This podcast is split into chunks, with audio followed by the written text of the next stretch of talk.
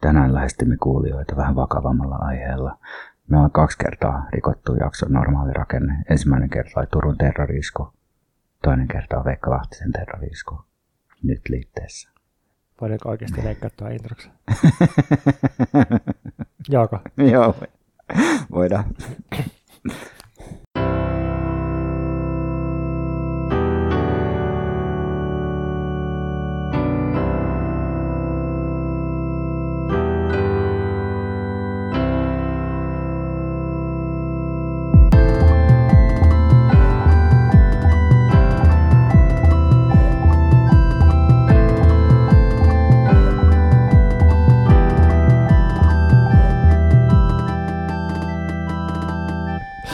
Kiitos Veikka johdannosta. Ja tämä on siis eräänlainen esse erikois extra otsikolla Mikä se esse oikein oli?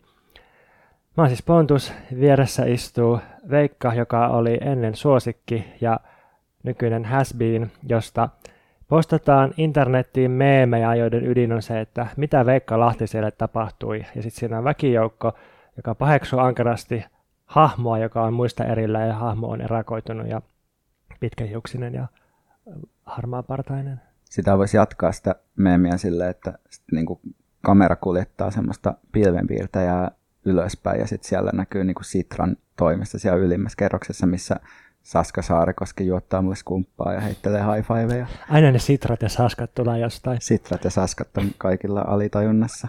Mutta kyse on siis nyt liitteessä julkaistusta Veikan esseestä ja sen aiheuttamasta niin sanotusta myrskystä ja vastaanotosta ja kritiikistä ja myös, ää, mikä on kritiikin vastakohta, kehu, joku sellainen. Mutta me ajateltiin siis, että ensin me käydään läpi, että mitä oikein tapahtui, eli mikä esse oikein oli ja mikä oli se reaktio siihen. Sitten mietitään syitä tällä reaktiolla ja sen suuruudelle. Sitten käydään läpi jotain kritiikkejä, joita Veikka on saanut ja lopuksi vielä joitain hajanaisia pointteja. Mikä on sun rooli tässä, Pontus? Mä oon puolueeton radioääni, journalisti, joka haastattelee sua. Ehkä voidaan kuitenkin huomauttaa, että sä luit tekstin ennen kuin se julkaistiin ja teit siihen jotain huomautuksia, mutta et ota kuitenkaan vastuuta sisällöstä. Näin just. Ei siis lyhyesti ehkä on rehellistä sanoa, että missä mä niin sanotusti seison, eli tota, siinä, että mä jaan tuon tekstin pointit pitkälti, mutta itse en olisi kirjoittanut samanlaista tekstiä. Ei, mä olisin muotoillut sen toisin, mutta siis mä, mä jaan ne pointit ja, ja tota, voidaan kiistellä muotoiluista ja painotuksista sitten. Um, niin, harmi kun ei voi kahta eri tekstiä kirjoittaa, niin se on nyt niin kuin, että toi tuli tehty ja niin. voidaan kiistää, että miksi se on tollanen, eikä niin kuin, niinkään siitä, että voisiko joku muu tehdä jonkun toisenlaisen. Mun mielestä nytiin pitäisi tilata sadalta ihmiseltä jatkoessee tästä samasta aiheesta. Tai sadalta kahdelta, tässä voisi olla Suomi 102-projekti. Hmm. 102 puheenvuoroa feminismistä. Jos nytiin johto kuuntelee tätä, niin saa laittaa tilauksia tulemaan. Mutta ehkä jotenkin yleiseksi taustaksi voisi sanoa, että se, mitä julkinen keskustelu Suomessa tapahtuu, on musta jotenkin tällainen kaava. Ensiksi joku puhuu tai blokkaa tai facebookkaa jostain asiasta vähän viiveellä. Et ehkä Jenkeissä sitä asiasta on puhuttu jo kolme vuotta sitten, mutta Suomessa joku sitten ohimennen blogissaan hutaisee sitä. Esimerkiksi Koko Hubara kirjoitti blogissaan oneeronista ja kulttuurisesta omimisesta ja sitten toi Suomeen semmoisen keskustelun aiheen, josta muualla oli jo puhuttu aika pitkään, mutta Suomessa se lähti yhdestä blokkauksesta ja tämä on niin se eka vaihe ja sitten toka vaihe on se, että nyt liite tekee jutun tai tilaa esseen tästä. Kolmas vaihe on sitten se, että syntyy hirveän kiivas keskustelu, jossa se ää, keskustelun aloittaja ja aihe tuomitaan täydellisesti.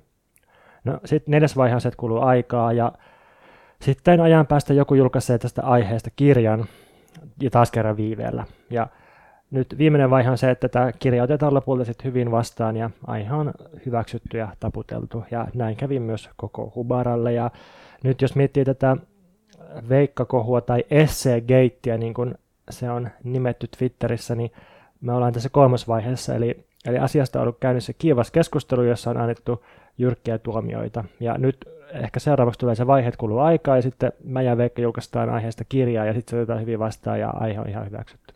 Nythän tässä saattaa joku kuulija miettiä, että onko tämä kaikki ollut massiivista sisältömarkkinointia, johon on valjastettu Suomen suuri sanomalehti ja heitetty samalla kokonainen liikebussin alle. Mä arvostan erityisesti Tytti Rantasen kirjoittamaa kritiikkiä sun esseestä, koska siinä oli, että että Lahtinen ja Purokuru ovat pitäneet samoja teemoja yllään podcastissa ja, tu- ja luultavasti tulevat pitämään myös kirjassaan, joka ilmestyy vuoden päästä. Eli ensimmäinen mediaosuma kirjasta ennen kuin sitä on kirjoitettu jo vuosi ennen julkaisemista. Kiitos Tytille siitä. Mutta siis alkukesästä Veikka julkaisi Facebook-postauksen siitä, että miten viime vuosien aktivismi on kuulunut myös ää, kaikenlaisia ahdistavia piirteitä. Siis kaiken hyvän ja hyödyllisen lisäksi sellaisia ongelmia. Ja niistä ehkä suurin ongelma on toisten käytöksen valvominen ja polisoiminen ja, ja sitten toisaalta oikeanlaisen käytöksen esittäminen, jotta näyttäytyisi oikeanlaisena. Ja reaktiot tähän postaukseen oli musta aika hyviä. Et tuli peukutuksia ja sitten joiltakin tuli sellaisia kommentteja, että, että helpottaa, että joku sanoo tämän ääneen. Mä en nähnyt mitään suurta kritiikkimyrskyä silloin Facebookissa. Tuliko sulla jotain kritiikkiä tästä? Ei se oikeastaan olisi kiinnostanut kauhean monta ihmistä. Joo. No nyt liitteestä sitten nähtiin tämä Facebook-postaus ja tilattiin sitten pitempi esse ihan samasta teemasta. Ja, ja Veikka sitten kirjoitti sen esseen ja voisiko sanoa, että se esse oli jossain mielessä laajennettu versio tästä postauksesta? Se oli laajennettu ja se oli myös uh, nyt, nytin niin kuin formaattiin sopiva, eli, eli siinä niin kuin esitettiin toiveita, että ei, ei liikaa filosofointia ja sinne lisättiin niin kuin, uh, toimitusprosessin aikana tietoja minusta oletuksella, että lukija ei tiedä, kuka olen tai mikä konteksti on. Ja sitten se konteksti, jonka nyt antoi Veikalle, niin oli sitten tämmöinen, että Veikka Lahtinen on internetin piireissä tunnettu aktivisti, feministi, antirasisti, podcastaja, blokkaaja ja influensseri. Alkukesästä Lahtinen ilmoitti haluavansa ottaa etäisyyttä edustamansa tiukkaan ja moraalistiseen aktivismiin. Pyysimme häntä kirjoittamaan esseen, jossa hän kertoo, mitä tapahtui. Ja, no niin, tämän tekstin otsikko on siis Olin sosiaalisen oikeudenmukaisuuden soturi, kunnes halusin lopettaa sotimisen. Ja niille, jotka kuuntelevat myöhemmin, niin tämä on julkaistu siis 26. elokuuta 2019, jos joku haluaa sen myöhemmin kaivaa. Ja tässä tekstissä Veikka nyt sitten taustuttaa, että vuosina 2015 ja 2016 näytti siltä, että käsillä on todellinen vallankumous, joka muuttaa kaiken, ja Veikka halusi olla mukana siinä vallankumouksessa, ja vallankumous koski esimerkiksi vähemmistöjen esiin nostamista, antirasismia, feminismia, ableismikritiikkiä, keskustelua kulttuurisesta omimisesta ja sitten ehkä lisäisin, että just vaikka saamelaisaktivismin uutta aaltoa. Kaikkia tällaisia juttuja yhdisti sitten nettikeskustelu ja, ja kiivas someaktivismi. Sitten Veikka kirjoittaa näin. Suomessa uuden verkkoaktivismin kriittistä läpikäyntiä on kuultu aktivistipiirien sisältä toistaiseksi melko vähän – Tästä sitten seurannut tämmöinen asia, että sitaatti, kritiikki on jätetty nokkavien populistien käsiin, jolloin tuomituksi tulee myös kaikki se hyvä, mitä intersektionaalinen aktivismi on saanut aikaan. Ja nyt sitten siirrytään kohti ongelmaa, joka on tämmöinen Ihmisten virheisiin keskittyvät aktivistit loivat sääntöihin perustuvaa ilmapiiriä, jossa oma harkinta ei ollut oleellista, vaan jokaisen asema identiteettien hierarkiassa ratkaisi puheen pätevyyden. Tämä ei tietenkään koske kuin pientä joukkoa ihmisiä, joilla epäilemättä oli omat traumansa, joista myrkyllinen käytös kumpusi. Ongelma kuitenkin on, että muiden feministien ja antirasistien kyvyttömyys irtisanoutua tästä myrkyllisestä verkkoilmapiiristä tarkoitti, että se hiljaisesti hyväksyttiin. Sisäinen lempeä kritiikki jäi pois, ja niinpä epäälyllinen sota sai jatkua. Tässä on mun mielestä yksi tämän esseen ytimistä. Eli koska ei ollut kykyä tai halua sisäiseen niin kuin sinänsä varmasti semmoiseen kritiikkiin, jota olisi ollut mahdollista käydä lempeästi, tasavertaisesti. Koska ei ollut tällaiseen mahdollisuutta, niin sitten se, se, joka esitti sen kritiikin, niin se oli sitten vihollinen niin sanotusti. Ja sitten ehkä tämä sitten vaihe vaiheelta johti siihen, että myös sä, Veikka, sitten päädyit esittämään oman kritiikkis tällaisessa valtamediassa osittain, vai? No, no siis en mä tiedä, siis mähän nyt siis se, että miksi mä nyt on ton, tonne nyttiin tehnyt, on niin kuin ennen kaikkea sen takia, että ne sitä pyysi multa. Mm. Että et mehän niin kuin ollaan käsitelty tätä tematiikkaa niin kuin suht paljon niin kuin vähän aikaisemmin, mutta ei esimerkiksi tänä vuonna kauheasti. Mm.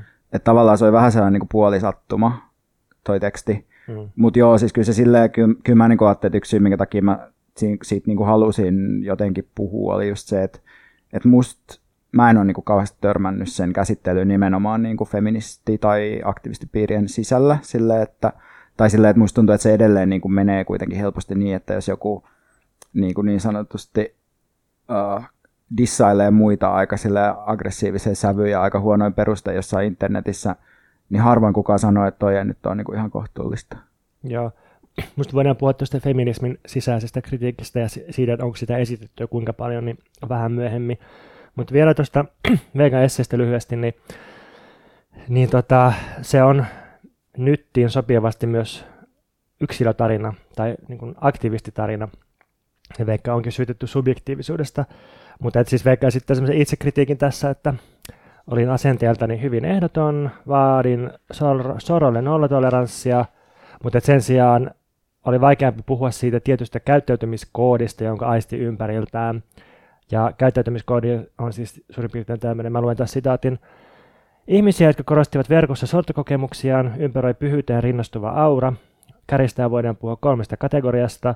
Pyhät sorretut, joista ei koskaan sanottu kriittistä sanaa, vaikka he toimisivat täysin älyttömillä tavoilla. Heidän suojelijansa, kuten minä, ja muut sosiaalisuuden, sosiaalisen oikeudenmukaisuuden ajajat, ja kolmanneksi sortajat, jotka olivat roskaväkeä, joille sai sanoa mitä vain.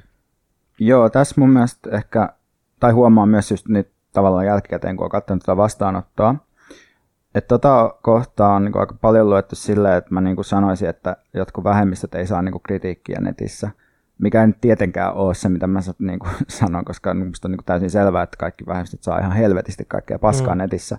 Mutta mun mielestä on niin eri asia tavallaan puhua siitä, että, että mikä on niin sellainen ikään kuin ö, aktivistipiirien sisäinen niin kuin nokkimisjärjestys, ja, tavallaan, ja siis myös tavallaan, että ajatellaan, että, että tässä niin kuin vähän karrikoidus muotoilussa myös ne sortajat kuuluu sinne sisäpuolelle, ikään kuin, että tässä puhutaan niin kuin sellaista, että miten piirien sisällä ihmiset jakautuu jotenkin sen erilaisiin luokkiin. Joo, mä luin tätä sillä, että sä esität aktivismin piirien sisäisten normiston, niin kuin niin. ikään kuin uutat se esiin sillä, että vähän kärjistetyssä mm. ideallisuudessa niin. muodossa. Ja siis tavallaan sen takia, koska kyllä mustakin niin kuin saa tavallaan sanoa niin kuin natsille mitä vaan, mm. mutta mun mielestä ei saa, tai ei ehkä kannata sanoa niin kuin jollekin, tyyp, jollekin niin kuin toiselle feministille vaikka ihan mitä vaan. Niin, jos haluaa. jos haluaa toimia sen niin. kanssa. No sitten edelleen Veikka tuossa esseessä viittaa lyhyesti Näistä ongelmista käytyyn keskusteluun, siis muualla käytyy erityisesti ruotsalaisen keskusteluun, niin kuin Liv Strömqvistin ja Matthias Vogin. Ja sitten tekstissä käydään läpi muutama esimerkki, jotka sitten johtaa siihen, tai johti siihen, että Veikka, sitaatti, lopulta siirryin poispäin nettiaktivistien luomien sääntöjen kritiikittömästä seuraamisesta. Ja tekstin lopullinen johtopäätös kuuluu, omat ajatukseni eivät lopulta ole muuttuneet noista vuosista paljoa, Pidän edelleen feminismiä ja antirasismia kaiken toimintani edellytyksenä. Uutta toivoa voi mielestäni nähdä siinä, että monet feministiset periaatteet ovat saaneet jalansia yhteiskunnassa samalla kun myrkyllisyys verkossa on laantunut. Sivuhuomio, tämä ei ehkä pidä paikkansa, tämä myrkyllisyys. Joo, tämä on ehkä, ehkä premature havainto. Mutta sitten viimeinen virke. Toivon, että nyt Suomessa nouseva ilmastoliike osaa välttää nämä virheet – ja on valmis ottamaan mukaan jokaisen, joka aidosti haluaa muuttaa yhteiskuntaa omasta asemastaan käsin. Tässä oli lyhyt referaatti tuosta esseestä. Ähm, Tämä on ihanaa, kun sä niin kuin et enää voi luottaa siihen, että kukaan lukisi sen, niin sä vaan niin kuin luet sen itse tässä niin kuin no, aluksi. Mun mielestä tuntuu, tai voi sanoa niin kohtalaisella varmuudella, että, että jos katsoo, että mitä lauseita tuossa kirjaimellisesti on tuossa sun esseessä, niin kaikki ei oikeasti ole lukenut ei, niitä. Myös, myös sellaiset ihmiset, jotka on ehkä blogannut tai, tai hyvinkin kiivaasti antanut mielipiteitä siitä. Musta tekstiä voi arvostella oikeasti ihan perustelustikin, mutta sen pitäisi perustua siihen tekstiin silloin. Must, musta ei voi arvostella. miksi, miksi arvostelette?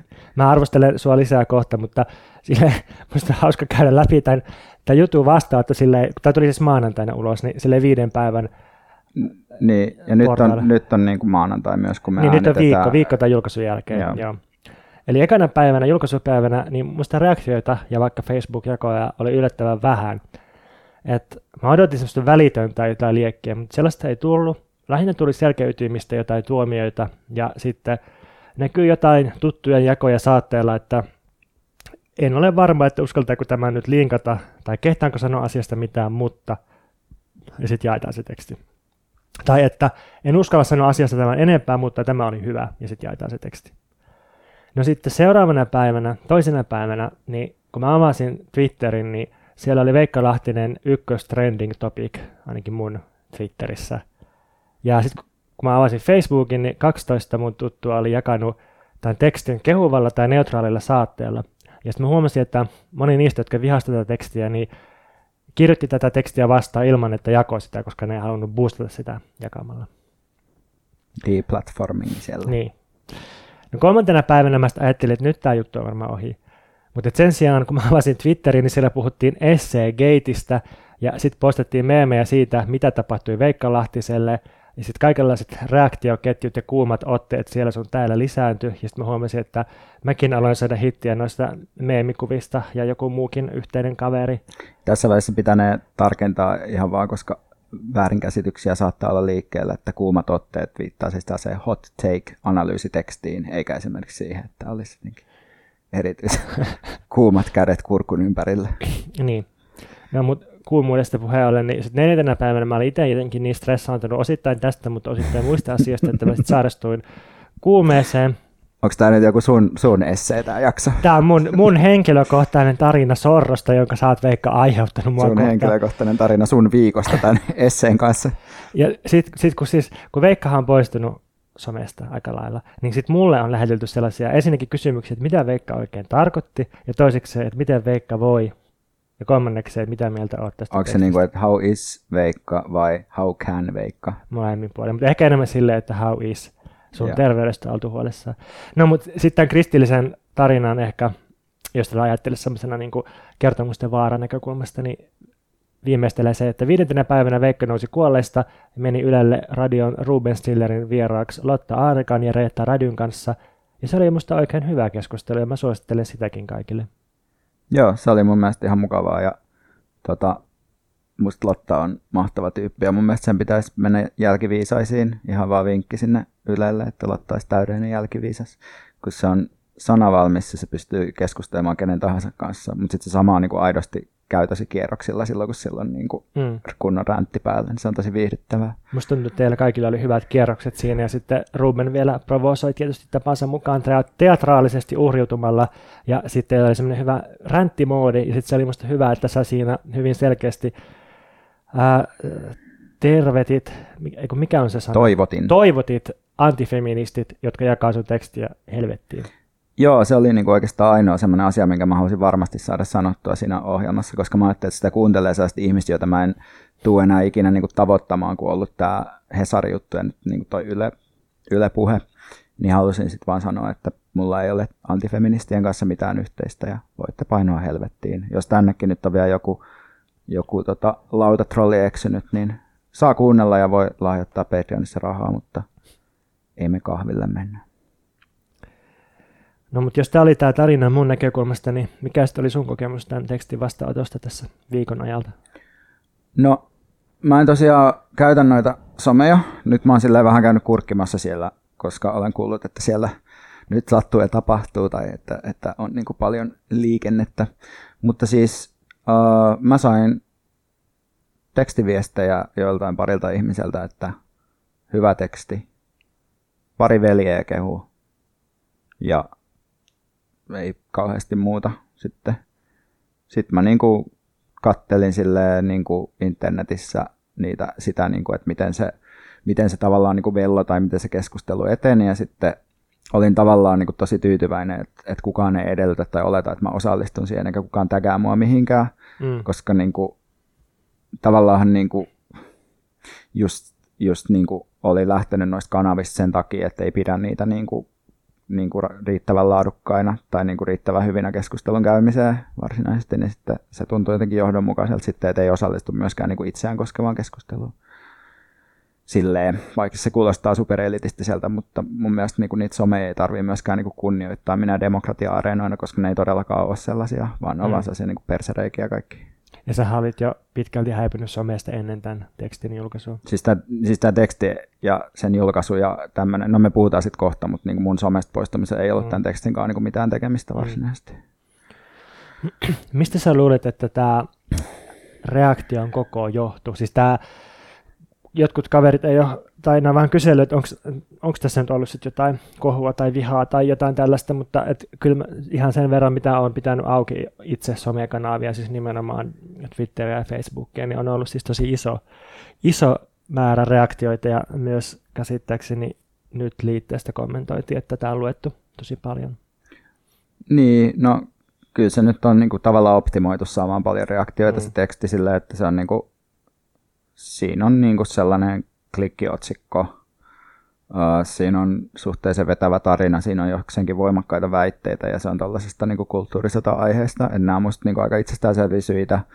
Ja sitten mä luulen, että se, että minkä takia se on niin joillekin ihmisille tavallaan osunut, niin se on varmasti niin kuin, toisaalta niin kuin validoinut monien ihmisten kokemuksia. Sitten se on antanut monien ihmisten ennakkoluuloille sellaista niin kuin lisä, lisävahvuutta tai että se on antanut niin joillekin ihmisille lyömäaseen myös niin kuin noita ilmiöitä vastaan, joista tuossa tekstissä puhutaan. Eli sitten se on myös sellainen antifeministinen työkalu. Öö, ja sitten sit mä luulen, että jotkut, niin kuin, sille, jotkut ihmiset, jotka tavallaan toimii ensisijaisesti niin kuin netin kautta tai noissa someissa, somekanavissa, niin varmasti kokee sen niin kuin hyökkäyksenä ylipäätään omaa toimintansa kohtaan. Joo, sama, samoja syitä tuli mieleen just toi, että, että antifeministit ja feminismistä irtisanoutuneet tyypit jostain Saska Saarikoskesta, Tere Sammanlahteen ja Suomen Redditin joihinkin kommentoijiin, niin on ratsastanut tekstillä aika voimakkaasti. Ehkä sitä lukematta tarkkaan, mutta että kuitenkin silleen, että, että postanneet sen saatteella, että no niin, että tämä, tämä nyt vahvistaa kuvaa siitä, että nykyfeministi on, feminismi on vain joku kultti. Niin ja siis kyllähän ihminen on voinut lukea sen tarkkaan pääasia, että, pystyykö, että on arvioinut, että se käy niin kuin työkaluksi, mm. tai se, se, että hänen vastaanottajansa ei lue sitä. Tai niin, että kyllähän tällaisen voi jakaa myös niin kuin in bad faith sille, että tiedostaa, että, että sä korostat siinä, että sä kirjoitat nimenomaan feminismin ja intersektionaalisuuden ja niin edelleen sisältä, mutta että haluat tehdä siitä vain inklusiivisemman, mutta sitten tyypit on silleen, että ei kiinnosta, kiinnostaa vaan se kritiikki. Niin. Ja sitten tämä ratsastaminen tuolla tekstillä, että se on tietenkin suututtanut sit toisia ihmisiä kun ne on miettinyt, että miksi, niin kuin, miksi antaa vihollisille ammuksia. Ja sitten sit tosiaan ää, musta moni ihminen on jakanut tuota tekstiä sillä saatteella, että, ää, että se jakaa ja tunnistaa sen tekstin kuvaamat ongelmat, että se, että se niin kuin osuu johonkin tällaiseen. Ja tämä taas suututtaa myös monia ihmisiä, jotka sit ei itse koe, että tällaisia ongelmia olisi olemassa, tai ei koe, että ne olisi niin vakavia. Ja, ja tota, ja sit, mutta siis pääsyy, miksi tämä on aiheuttanut sellaisen reaktiomyrskyn, niin mä luulen, että et se on se, että tämä ihan oikeasti asuu johonkin todelliseen, johonkin todelliseen ongelmaan ja tämä ongelman vyyhtiin ja jakolinjoihin. Ja sitten pohjimmiltaan se ei ole sun tai tekstin syytä tai ansiota, miten se nyt sanoo, että tällainen myrsky syntyy. Mä ajattelen, että sä ja sun teksti oli nyt vain joku sytyytin tai viestintuoja tässä, joku ukkosen johdin tai joku tämmöinen. Mutta mut, mut sitten sit vielä niinku pieni syy ehkä voi olla se, että tähän reaktioihin, niin se, että, että tämän tekstin kirjoitit nimenomaan sä, koska siis toisaalta, sua on pidetty jo näin semmoisena niin ehkä liittolaisen perityyppinä, joka, niin kuin, joka ottaa tilaa ja saa tilaa, ja sitten yhtäkkiä kirjoittaakin tekstin, jonka jotkut voi tulkita takinkäännöksi tai ikään kuin ulkopuolelta tulevaksi kritiikiksi, siis ulkopuolelta, koska se julkaistu Hesarissa. Ja, ja sitten tota, jotkut pitää sua vaan niin kuin lähtökohtaisesti ärsyttävänä, teit sä mitä tahansa, ja sitten sit se tota, ärsyttää entisestään, jos sä kirjoitat joku mm. teksti, joka nyt liityt. Niin, ja mähän on siis tosi ärsyttävä, että sikäli ne ei ole niin kuin väärässä ollenkaan. Mutta sä oot netissä hirveän paljon ärsyttävämpi kuin livenä. Niin, ja sitten on tietty silleen tavallaan just hassua, koska tuossa paljolti niin kuin viitataan sellaisen niin kuin kol, niin kuin just kolme vuoden taakse, kahden kolmen vuoden taakse, mutta sitten niin kuin tuntuu, että monilla tai että se on helppo niin kuin, ottaa vastaan tavallaan silleen se teksti, että, että mä olisin ikään kuin, niin kuin jatkanut sitä bloggaamista viime kesään saakka, kunnes mä päätin, että nyt lähden niin kuin kälppimään. Mm. Ja näinhän ne asiat tietenkään on, mutta ei, ei voi tietenkään olettaa, että kukaan ihminen olisi mitenkään kahden perillä niin kuin tästä puolesta. Joo, no mutta mennään tuohon vetäytymiseen ja muihin kritiikkeihin. Me ollaan siis koottu erinäisistä reaktioista, joita on siis ollut tosi paljon, niin joukko kritiikkejä, joista meidän mielestä kannattaa oikeasti keskustella. Joo, tai mä ajattelin ensin niin kuin esittää muutamia korjauksia mun mielestä suoraan niin kuin virheellisiin tulkintoihin ja väitteisiin tuosta tekstistä, että mä sitten erikseen voin käsittää kritiikkejä, jotka niin kuin, on ikään kuin tulkinnanvaraisia, mutta nämä on musta tällaisia, että näin vaan pidä niin kuin paikkaansa. Et ensinnäkin niin kuin aika yleinen tulkinta, mitä on lukenut tuosta tekstistä, on ollut, että se olisi vetäytyminen koko feminismistä tai koko aktivismista. Ja mä ajatellut, että tämä nojaa niin kuin kahdelle eri asialle tämmöinen tulkinta. Et ensinnäkin siinä tekstissä on se ingressi, jota mä en ollut siis nähnyt etukäteen, jota mä en ole muokannut mitenkään, jossa mainitaan, että mä halusin kesän alussa ottaa etäisyyttä edustamaani tiukkaan ja moraalistiseen aktivismiin. Ja sitten toiseksi äh, siinä tekstissä on se kohta, jossa mä käsittelen sitä konfliktia sen äh, rodullistetun aktivistin kanssa, ja sitten mä sanon, että vetäydyin siinä tilanteessa enkä ryhtynyt avoimeen konfliktiin.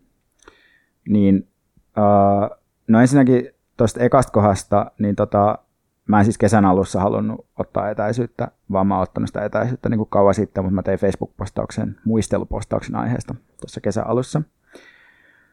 Eli se on niin kuin, niin kuin harhaanjohtava se ingressi, ja sitten lisäksi tavallaan se, että mä sanoin, että mä vetäydyin tuossa tilanteessa, tuossa konfliktitilanteessa, niin mä viittaan tosiaan siihen kolme vuotta sitten olleeseen konfliktitilanteeseen, enkä niin kuin siihen, että mä nyt jotenkin tässä yleisesti lähden jostain aktivismin jutuista pois.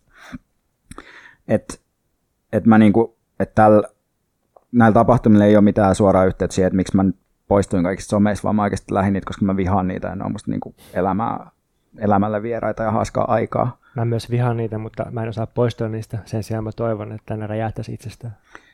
Niin, on erilaisia tapoja diilaa ongelmien kanssa. Ja sitten tota, joo. Ja ton tekstin idis tosiaan ei ollut, että mä haluaisin ottaa etäisyyttä feminismiin yleisesti tai politiikan tekemiseen. Että mulla menee aika paljon aikaa kaikenlaisen politiikan tekemiseen tälläkin hetkellä, mutta se ei vaan tapahdu somessa, jo- jolloin se ei tietty näy. Ja tosiaan mulla on ollut niinku aika paljon semmoista niinku politiikan tekemisen uudelleenarviointia tässä viimeisen kolmen vuoden aikana. Ja se on niinku liittynyt paljon myös someaktivismiin ja niinku, että mä alkanut suhtautua siihen tosi kriittisesti. Et mä en mitenkään näe, että mun olisi mahdollista jotenkin irtautua feminismistä tai politiikasta, ja jos olisikin, niin todellakaan niin kuin Hesarissa kyllä kirjoittaisi siitä. Ja musta on tosi harmi, että tämä teksti on tulkittu näin, ja ehkä mä olisin halunnut sitä sitten kirjoittaa jollain toisella tavalla, jos mä olisin niin kuin tajunnut, että sitä luetaan niin, että mä niin kuin jotenkin sanon jäähyväistä feminismille tai jotain muuta. Eihän mm. tämän tekstin pitänyt edes liittyä niin kuin feminismiin mitenkään erityisesti. Mä niin, niin kuin... ehkä jotenkin yllätyin siitä, mä, jotenkin, kun mä luin sen luonnoksen etukäteen, niin sitten mä olin jälkikäteen jotenkin yllättynyt, kun mä luin valmiin tekstiä, että niin, että tosiaan tässä puhutaan feminismistä aika monta kertaa, tai se on niin se yleisin esimerkki, kun mä taas luin, että tässä pointtina oli nimenomaan viime vuosien aktivistikulttuuri ja feminismi on vain yksi esimerkki siitä. Ongelma ei ollut siis joku feminismi sinänsä, mitä, niin kuin, Mutta se liittyy niin. musta myös sen termi hegemoniaa, mm. että et intersektionaalisen feminismin niin kuin alle sijoitetaan niin kuin tosi monta semmoista niin kuin erilaista aktivismimuotoa nykyään, niin se on tavallaan luontevaa ehkä puhua sillä sanalla. Mutta joo, ei tässä niin kuin, kyllä feminismistä ainakaan sellaisena niin kuin perinteisenä naisasialiikkeenä olla kyllä niin kuin, kyse ollenkaan. No se oli yksi juttu. Sitten toinen juttu oli tämä, kun on puhuttu siitä, että, tästä, että, että mä keskitän niin kuin omat tunteeni, omat loukatuksi tulemisen tunteeni jotenkin tässä analyysissä – niin mä kuitenkin yritin kirjoittaa silleen, että mä tietoisesti vältin puhumasta tunteistani silloin, kun mä puhuin siitä, että mä aloin suhtautua kriittisesti siihen verkkoaktivismiin. Et siinä on kyllä niin kuin jotain mun tunteisiin liittyviä viittauksia. Siinä tekstissä niin kuin se mun aiempi kiihkeys ja ajoittainen itseinho, joihin niin kuin liittyy tunteita. Mutta mä haluaisin kuitenkin siinä itse tekstissä niinä niin kuin vetäytymisen syynä käsitellä enemmän semmoisia identiteettihierarkioita, joita toisinaan niin kuin uusinnetaan tuolla, tuolla somessa. Niin kuin tämmöiset aktivistit tekee sellaista, että millaisia vaikutuksia sillä voi olla niin kuin sillä hierarkisuudella ihmisten halukkuuteen tulla mukaan johonkin toimintaan. Et mä en halunnut silleen, tai mua, mun mielestä niin kuin mä en ole kauhean hyvä esimerkki niin kuin silleen loukatusta ihmisestä, koska mun menee tosi hyvin.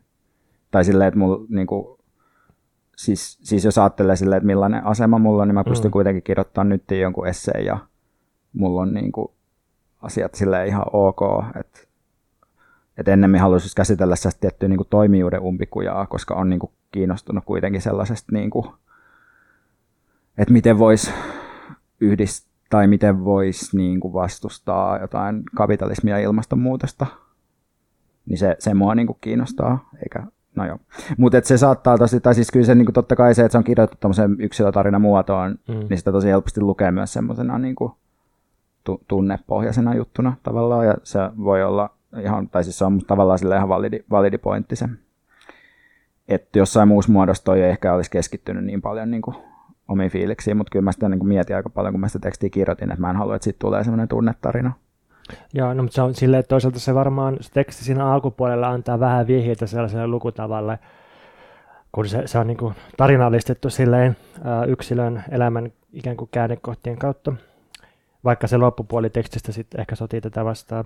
Mutta sitten toisaalta me, myös luetaan mediaa tosi paljon yksilötarinoiden kautta, tai se on myös, myös lukutavasta kiinni, että se on musta molemmista. Niin. Ja sitten tietenkin se, että se on julkaistu nimenomaan nytissä, joka elää mm. sellaisista yksilötarinoista. Niin. Sitten on vielä tietty erillinen kysymys siitä, että, että jos puhuukin omista kokemuksistaan, niin että mikä sen kokemuksen niin kuin pätevyys sitten on, että se on musta niin kuin feministisen liikkeen kannalta aina ihan relevantti kysymys, koska niin kuin kokemustieto on ollut keskeinen tapa tuottaa feminististä analyysiä yhteiskunnasta. Ja se, että jonkun muun kokemus vaikka tuosta asiasta ei vastaisi mun kokemusta, ei välttämättä tarkoita, että, että se mun kokemus olisi pätevä tai epäpätevä. Tai silleen, että, niin, sekin on yksi musta ihan hyvä asia miettiä. No joo, sitten toi vielä tämmöinen, että, että monet sanoo jotenkin, että miksi dissaat koko feminismiin muutaman esimerkin takia tai vaan sen takia, että sut potkitaan ulos jostain FB-ryhmästä. Niin ensinnäkin en dissaa kaikkea feminismiä todellakaan, siis siinä tekstissä en. Enkä ole hylkäämässä sitä, ainoastaan jotain tiettyjä toimintamuotoja, ja mä yritän kyllä tarkentaa, että on kyse niin kuin verkkoaktivismista koko ajan siinä tekstissä. Että sen ykkösesikuva, siis mitä tulee tähän FB-ryhmän juttuun, niin sen ykkösesikuva on kuitenkin Twitter eikä suljetut ryhmät, Twitter niin kuin avoimena alustana. Ja että mulle niin semmoinen erilainen niin aktivismi-separatismi, eli esimerkiksi jonkun sukupuoli-erityisen tai etnis-erityisen tilan luominen tämmöisenä niin kuin vastapoliittisena tekona on täysin ok, ja mua ei tarvitse ottaa mukaan sellaisia. Mutta et, et sit mä mietin niin kuin enemmän tässä sellaisia tilanteita, missä niin kuin mä tai joku muu on kirjoittanut jotain ns väärää Twitteriä sitten yhtäkkiä niin sulla satelee joku 50 notifikaatio, joista tulkitaan väärin ja tivataan. Ja, eli ei, ei ole kyse pelkästään suljetuista ryhmistä tässä kritiikissä. Joo, ja tämä on semmoinen kokemuskuvaus, jonka mä jaan, ja mä korostan, että mä en missään nimessä halua uhriutua, ja mullakaan ei ole mitään ongelmaa yleisesti mun tilanteessa, mutta siis mä muistan aika monta tilannetta, jossa mä muistan mun kehon asennon, mä muistan sen, sen niin kuin, fyysisen ympäristön, missä mä oon ollut, kun mä oon avannut puhelimen ja ollut että ei, että mut on call outettu, koska mä oon käyttänyt väärää termiä. Ja sitten sit on tullut semmoinen, että sydän hakkaa ja hiki nousee ja on silleen, että mikä on niin kuin kaikkein tehokkain tapa pyytää anteeksi ja korjata tämä ennen kuin tämä lähtee jotenkin leviämään semmoisen lumipallon. Sitten mä näen, että, että yksi tyyppi on aloittanut ketjumusta, toinen tyyppi on niin kuin retweetannut sen kommentilla, että niin, että haloo, mikä tämä oikein on, selitä mikä tämä juttu on. Sitten mä oon silleen, että nyt pitää ehtiä väliä niin kuin kolmas tyyppi jatkaa tätä. Ja nyt siis ongelma ei ole se, että mä saan kritiikkiä tai että jotain on, jotain on niin kuin sanottu, että mä oon tehnyt jonkun virheen. Se on tosi hyvää ja ok palautetta, mutta se, että kun siihen alkaa kasaantua tämmöinen some volyymi päälle, joka on tosi kärkästä, tosi aggressiivista ja tosi toistuvaa, niin jossain vaiheessa se kyllä luo sellaisen toimintakulttuurin, jossa kauheasti ei huvita toimia. Ja mun mielestä se on haitallista. Ja mä oon niin kuin, tavallaan samaa mieltä sun kanssa siitä, että vaikka netin myrkyllisyys sinänsä ei ole hävinnyt mihinkään, niin, niin ehkä tämmöinen niin omiin kohdistuva megapommitus, niin ehkä se on vähän vähentynyt. Tai ainakin se on mun kohdalla vähentynyt. Ehkä se voi myös liittyä siihen, että nykyään mä blokkaan tai kirjoitan lehtijuttuja vähemmän, niin siksi mä saan sitä vähemmän. Mutta siis jaan tuon. Ja siis korostan, että et ongelma nyt taas kerran ei ole se, että, että jos mä oon käyttänyt jotain käsitettä, joka on kyseenalainen, vaan se on se, että millainen toimintakulttuuri on se, että miten tätä käsitellään tai että niin kuin mikä on se tapa, millä, mikä on se prosessi, millä tästä mennään eteenpäin. Ja onko meillä jotain muita prosesseja kuin semmoinen niin kuin pommittaminen ja purkaminen ja ihmisten ajaminen sellaiseen tilanteeseen, että ainoa vaihtoehto on niin kuin ehdoton anteeksipyyntö, pahoittelu ja takaisin vetäminen, vai niin kuin onko meillä jotain yhteistä tilaa kiistelylle, erimielisyydelle, ajattelulle? Niinpä, ja tämä on siis tietty semmoinen kysymys, mitä niin kuin multa myös tivattu, no mitä, mitä sitten tarjot tilalle, mm. niin kuin aina tulee kaikista avauksista, mm. ja, ja tota, mähän tosiaan niin kuin kirjoitin tämän tekstin enemmän semmoiseksi niin kuin historialliseksi tarkasteluksi, mun nähdäkseni jostain menneestä vaiheesta, ja tavallaan ajatukseksi, että okei, että tällaisia asioita voi miettiä nyt, kun rakentaa jotain vaikka ympäristöliikettä jossain verkon osittain mm. verkon ulkopuolella myös ja tälleen, että mm. mä en tosiaan niin kuin, lähde kommentoimaan siihen, että miten Twitterissä kannattaa koolautata oikein, koska se ei ole musta niin kuin, relevantti kehys millekään tuollaiselle toiminnalle. Niin, niin, enkä mäkään välttämättä halua osallistua siihen, koska mä oon yrittänyt myös twiitata vähemmän ja niin kuin äh, ylipäänsä liittyä paljon vähemmän tuohon virallisuuslogiikkaan ja, ja niin kuin automaattisiin, automaattisten somereaktioiden ketjuun. Mutta mut ehkä vielä haluan sanoa sen, että, että niille, jotka ei ole intensiivisesti Twitterissä tai ei ole julkisia hahmoja, ei, ei kirjoita politiikasta blogeja, niin niille on ihan mahdollista, että tällaista myrkyllistä toimintakulttuuria ei ole olemassakaan. Ja mä, mä uskon siihen, mä luotan, että se on täysin totta. Ja silloin niiden kokemus siitä, että tällaisia ongelmia ei ole, niin se on varmasti täysin aito. Mutta se ei tarkoita sitä, etteikö niitä ongelmia ole, se ei vaan näy niille välttämättä. Niin onko meidän pointti, että ihmisten kokemukset on erilaisia riippuen siitä, että mitä ne tekee? Kuulostaa ihan siltä, että kun mikä on niin kuin feministien perusväite ollut viimeiset 150 vuotta. No, jos mennään sitten niihin varsinaisiin kritiikkeihin jotenkin ikään kuin haastattelumuodossa. Niin, että sä voit, sä voit niin kuin heittää semmoisen jacuzzi, minä syytän, niin. ja sitten mä, mä täältä tota, vastaan sitten. Mä oon paholaisen asianajaja. Ja nyt kannattaa huomata, miten me implikoitiin, sä, että kaikki, sä, meidän, kaikki veikan kriitikot on paholaisia. Sä mutta, olet hyväläisen asianajaja. Niin. Okei, okay, mutta, mutta yksi kritiikki on se, että että jaas, tässä taas valkoinen heteromies kirjoittaa feminismistä ulkoa käsin, että, että kenen kamppailua se Veikka oikein käyt ja kenen puolesta? No, eka sivuhuomiona, että mä en tosiaan niin itse määrittää itseäni heteroksi enkä mieheksi, mutta mä nautin kyllä molemmista etuoikeuksista. Öö, mutta tätä on aika yleisesti kyllä viskottu netissä, että mietin sitäkin vähän, että mistä tämä nyt tulee. Mutta öö, mun tarkoitus ei ole kirjoittaa ulkoa käsin, vaan sisältä käsin, mutta tietenkin tämä alusta tekee tästä efektistä vähän hämmentävän. Että en mä nyt oikeastaan niin kuin ihan tajunnut, että mihin mä kirjoitan, kun mä kirjoitan Hesariin, koska se on aikamoinen kone. Niin, se, se varmaan niin kuin, voisi sanoa, että se satakertaista tai tuhatkertaista efekti, mutta sen lisäksi kyllä se lisää siihen jotain muutakin kuin pelkkää volyymiä. Että se, se on Hesari. Hesari mm, on, se on ihan ainutlaatuinen instituutio varmaan niin kuin mm. koko Euroopassa tai ainakin Pohjoismaissa. Jep, mutta samallahan on myös niin, että liikkeessä toimivat ihmiset usein hyödyntää isoja alustoja, jos mahdollista. Se on tietty aina kysymys, että mihin se niin kuin pitäisi sit käyttää se tila. Mutta yleensä sitä ei tarjota silleen, että voit sä kirjoittaa esseen jostain aiheesta ihan mistä vaan, vaan se tarjotaan silleen, että kirjoitan nyt tästä ja sitten sit voi päättää, että ottaako vai jättääks. Ja tästä tämä niin oli kuitenkin mun pohja-analyysi oli niin kuin oma, niin sitten kirjoitin. No, mutta se siitä, mutta tämä teksti on kuitenkin osa semmoista pidempää jatkumoa, missä me ollaan käsitelty sunkaan ja mä myös yksin kaikki ongelmia, jotka liittyy siihen, että miten verkosta niin kuin rakennetaan semmoista yksilöprojektia, jossa niin kuin jokaisesta helposti tulee potentiaalinen aatevihollinen. Ja samalla me ollaan pyritty miettimään, että miten eri tavoin niin kuin luokka, sukupuoli, etnisyys, tällaiset on niin kuin läsnä arkisissa ilmiöissä. Että tavallaan, että kaikki se niin kuin tässä taustalla oleva asioiden läpikäynti ja semmoinen feministinen analyysi niin kuin ei, ei tule ilmi tuosta esseestä, joten voi helposti ajatella, että, että jotenkin tämä feministinen niin kuin analyysi olisi jotenkin mun kohdalta niin kuin ohi, vaikka me kuitenkin sitä ollaan niin kuin tästä tehty. Sitten tuo kysymys valkoisuudesta musta on oikeasti relevantti kysymys. Että mä yleensä en niin kuin halua tarjota jotain sopivaa agendaa niin kuin eri vähemmistökamppailuille. Että mun oma kokemus tässä asiassa pätee vaan rajoitetusti, ja mä koen sen lähinnä niin kuin tärkeäksi esimerkkinä siitä, että mitä tapahtuu, jos jotkut erot muuttuu niin määrittäviksi, että ne ei enää mahdollista erimielisyyttä. Eli jos niin kuin tehdään liikkeissä tämmöisiä niin kuin, uh, puhe, puheen niin kuin hierarkioita, ja siis tavallaan musta niin kuin niitä rajoitetusmielessä niitä on tosi ymmärrettävää olla, ja musta semmoinen niin väistämisvelvollisuus ja kaikki tuommoista on tosi hyviä niin kuin järkeviä periaatteita yleisesti ottaen. Uh, ja siis tavallaan, että se myös se eroihin perustuva yhteiskunnallinen hierarkia, niin kuin vaikka etninen ja niin kuin sukupuoliin liittyvä ja kaikki tällaiset liittyvät, se on niin kuin oikeasti olemassa objektiivinen niin kuin hierarkia. Tai ne hierarkiat on niin kuin objektiivisia, että mä en niin kuin väitä, että ne jotenkin on vaan sellaisia, että ne syntyy jostain tyhjyydestä niin kuin jonnekin aktivisti juttuihin, vaan totta kai niihin yritetään niin kuin suhtautua ja se tavallaan koko se väi, niin kuin toisten, tai niin kuin se, että etuoikeutetut tavallaan väistää, niin sen tarkoitus on just niin kuin ottaa joku järkevä suhde niin kuin niihin hierarkioihin, jotka on olemassa yhteiskunnassa muutenkin. Uh, mutta siis, jos nyt menee vielä niinku siihen, että miksi mä sit valkoisena ihmisenä otin niinku tämän tilan, niin mä uskon aidosti, että tämän näkemyksen esittäminen vie tiettyä toimintaa eteenpäin tai voi viedä. Ei niinkään niin kuin vaikuttamaan niihin tyyppeihin, jotka tällä hetkellä riehuu jossain Twitterissä, vaan ihmisiä, jotka tulevaisuudesta nyt miettii, että millaista toimintaa alkaisi tekemään. Niin, tässä vaiheessa, jos mä, mun pitäisi esittää joku arvio siitä, että mitä tämä teksti on saanut aikaan, niin, niin välittömät reaktiot tietysti on, on ollut aika, aika tosi jakautuneita ja kiivaita, Jep. mutta, mutta mä uskon ihan aidosti ja vilpittömästi, että pitemmällä aikavälillä niin tämän synnyttämät keskustelut johtaa parempiin toimintakulttuureihin ja se, että, että ihmiset on kokenut, että niitä on jollain tavalla pakko ottaa kantaa tähän tekstiin ja siinä esitettyihin ongelmiin, niin, niin tota, vaikka se nyt johtaa just tällä hetkellä hirveisiin riitoihin ja konflikteihin, niin mä luulen, että se, se on kuitenkin hyvä juttu.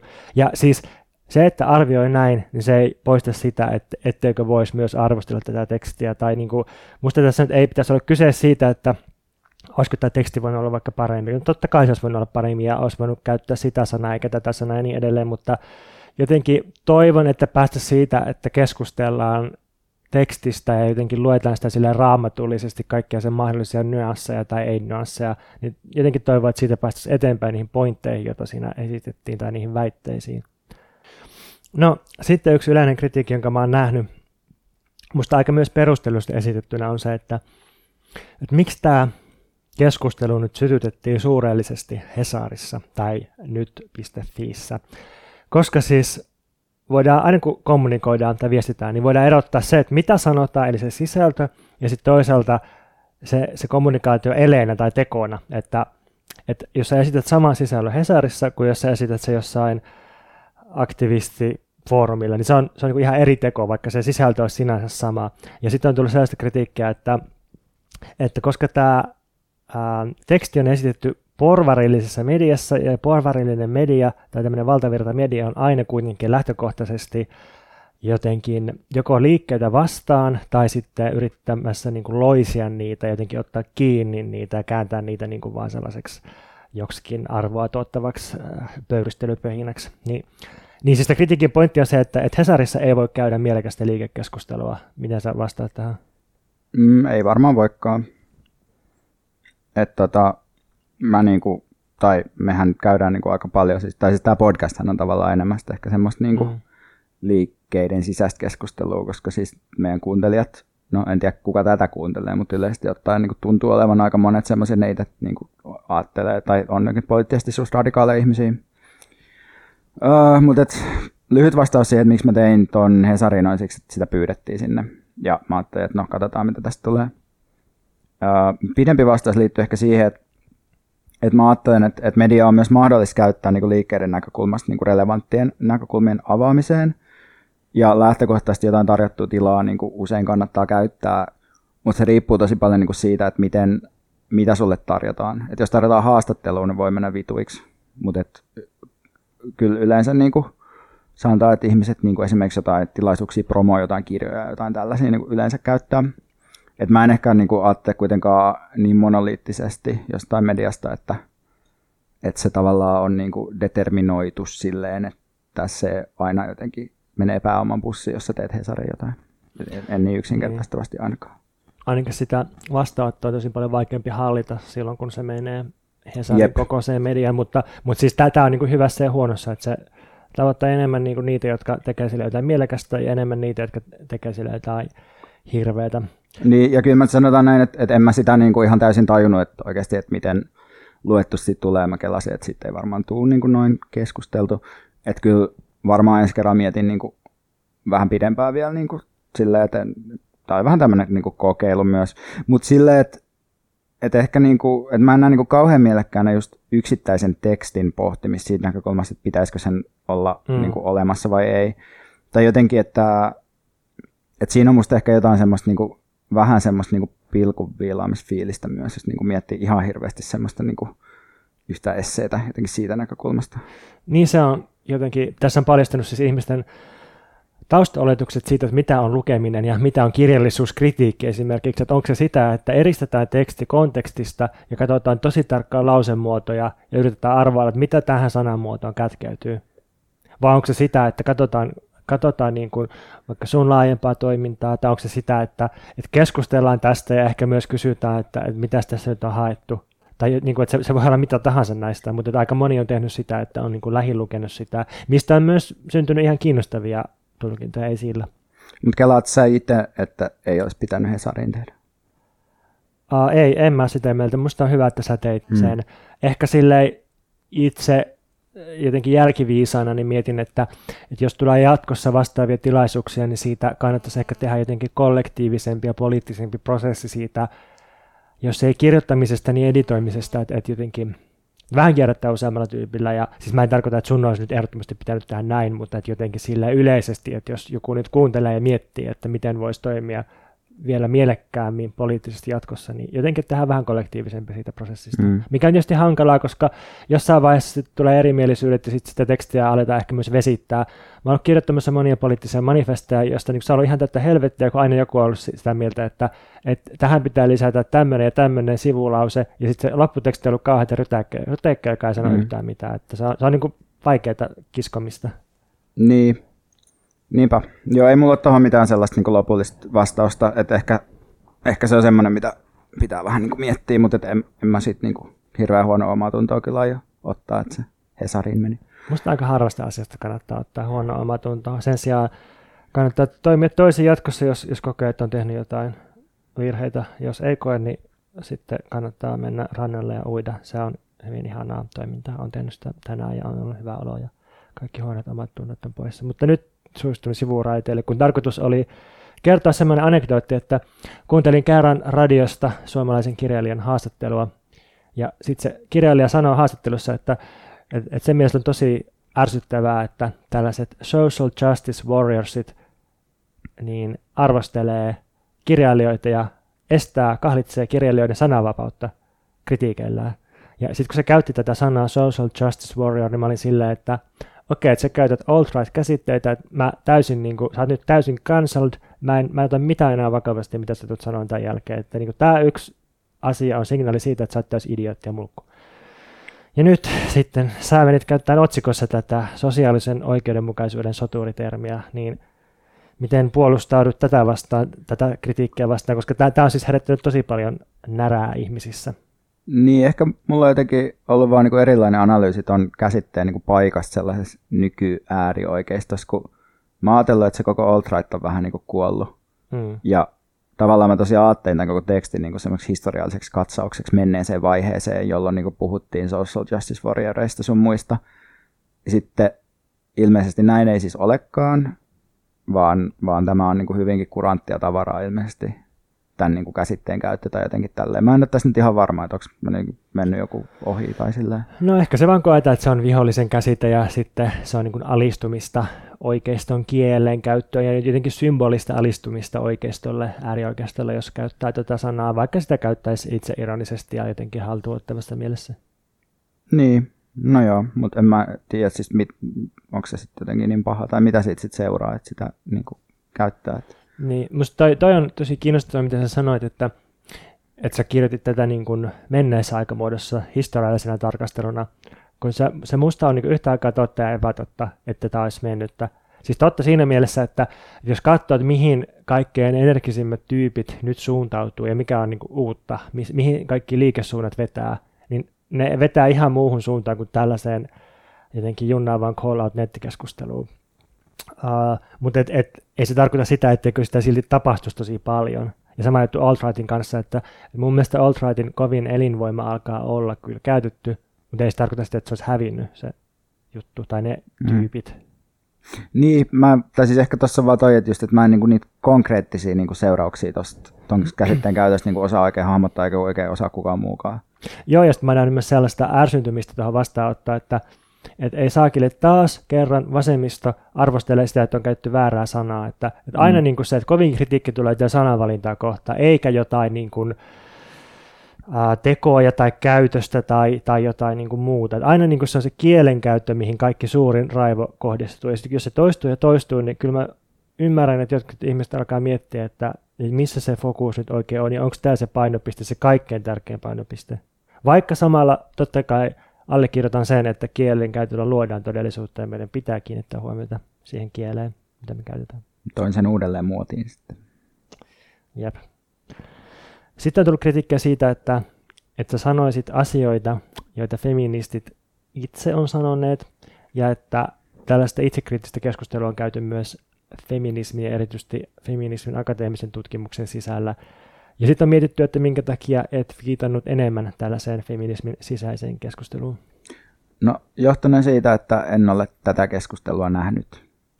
Et ehkä se on mennyt multa sitten vaan niinku ohi, mutta mun mielestä väitteet ainakaan niinku, minkä laajan niinku julkisen keskustelun olemassaolosta on niinku vähintäänkin kyseenalaisia mun mielestä niin, niin itsekriittisen julkisen Niin, itsekriittisen niin. julkisen feministisen keskustelun. Ainakin niin kuin näihin teemoihin keskittyvän, missä puhutaan vaikka just tuollaisesta niin liittolaisuudesta moraalisena velvollisuutena ja kamppailujen yhdistämisestä tai niin kuin moralismista tai tällaisesta. Niin mä en ole niin kuin nähnyt niitä, mutta mä en tietty myöskään osallistunut.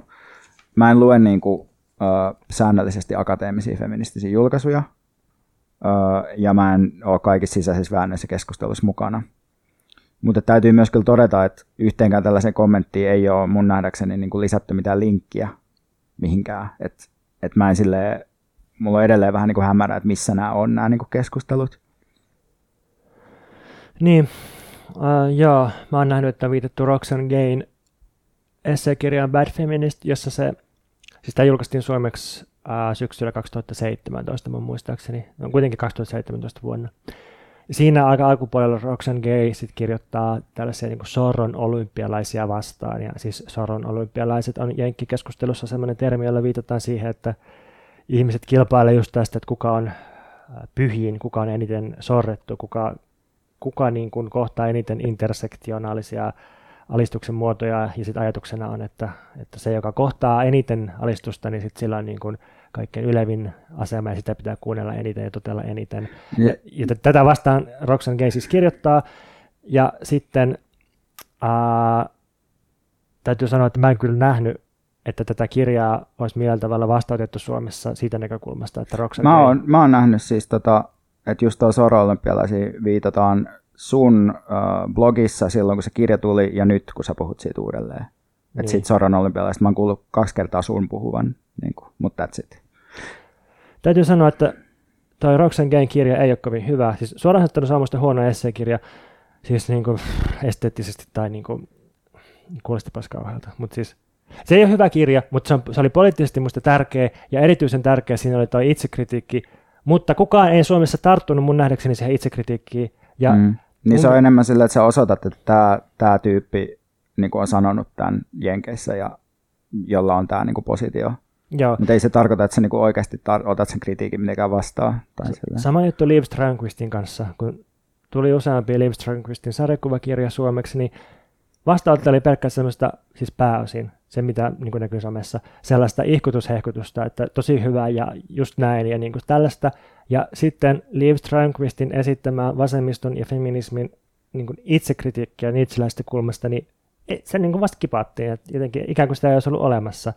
Ja sitten musta tuntuu, että vaikka kun me yritettiin tuoda sitä podcastin kautta, tai siis tuotiin, niin Mm. Ei se käynyt mitenkään kauhean myönteistä vastaanottoa kaikilta niin, saada. No siis kun mun mielestä me ollaan niin kuin viimeiset puolitoista vuotta pitkälti niin kuin puhuttu näitä ihan sama juttu, mitä tässä mun esseessä on. Ja sitten niin kuin, mutta sitten niin kuin tavallaan ne meidän niin kuin feministitoverit, jotka on kuunnellut meidän podcastiin, on pitkälti sanonut tai niin kuin aina ollut sitä mieltä, että, meidän, että ne on jotenkin ongelmallisia ne jutut, mitä me sanotaan. Ja sitten on myös ollut sellaisia feministitovereita, jotka on ollut silleen, että, että just näin, että on hyvä. Niin totta. No joo, siis että on joo, mixed reviews, mutta sitten silleen, että, että edelleen ehkä, ehkä joku voi lähettää mulle niin kuin linkkilistan tätä niin kuin suomalaista yleistä keskustelua. Siis koska mä, ja tämä, tämä kuulostaa nyt tosi niin kuin uhmaavalta. Olen myös valmis vilpittömästi ottamaan vastaan näitä. Joo, sama juttu. Siis oikeasti kiinnostaa ja ylipäänsä siis aktivismin sisäinen kriittinen keskustelu tästä niin kuin, ää, moralismin ja käytöksen valvomisen ja, ja niin kuin toimintakulttuurin näkökulmasta ja ihan siis aidosti myös liiketutkimuksellisesti ja siis hyvin paljon myös feminismiä laajemmilta, niin, niin saa lähettää siis linkkejä tällaiseen sisäiseen keskusteluun. No sitten yksi yksityiskohta sun tekstistä on herättänyt voimakasta kyseenalaistamista. Siinä siis Annetaan ymmärtää, että jotkut ihmiset olisi päätynyt oikeisto radikaaleiksi sen jälkeen, kun ne on tullut torjutuiksi intersektionaalisen feminismin piirissä. Ja sitten on mietitty, että onko näin oikeasti tapahtunut missään. No, editin aikana mä siis poistin tuon väitteen tekstistä itse asiassa sun kysyttyä aiheesta. Mm. kommenteissa, koska mä totesin, että mä en pysty niin mitenkään lyhyesti perustelemaan sitä, mutta se oli putkahtanut takaisin sinne tekstiin siinä julkaisuvaiheessa, ja mä en ollut sitä sieltä niin rekisteröinyt erityisemmin. Ja äh, mulle ei ole tämmöistä niin listaa tyyppejä, jotka oli niin kuin eka feministejä ja nykyään on natseja. Timo Hännikäinen varmasti yksi tämmöinen.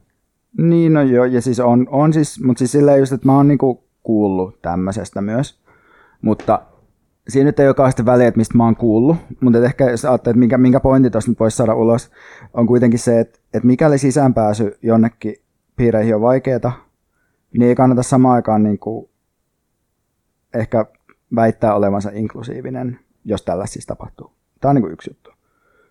Mutta sitten ehkä mulla ja sulla niin kuin aiemminkin ollut niin kuin sellainen kela, että, että jos saatte niin jotain verkkoa tämmöisen sisäänheittokanavana poliittisiin juttuihin, että joku paikka, missä ihminen ensimmäistä kertaa vaikka lukee jotain feminismiin liittyvää, niin mikäli tosi monista tuntuu, että se ilmapiiri on kovin vaativa ja ahdesmielinen, niin ne saattaa kokea, että tämä ei ole mulle. Ja siitä voi seurata se, että passivoituu tai päätyy jonnekin muualle.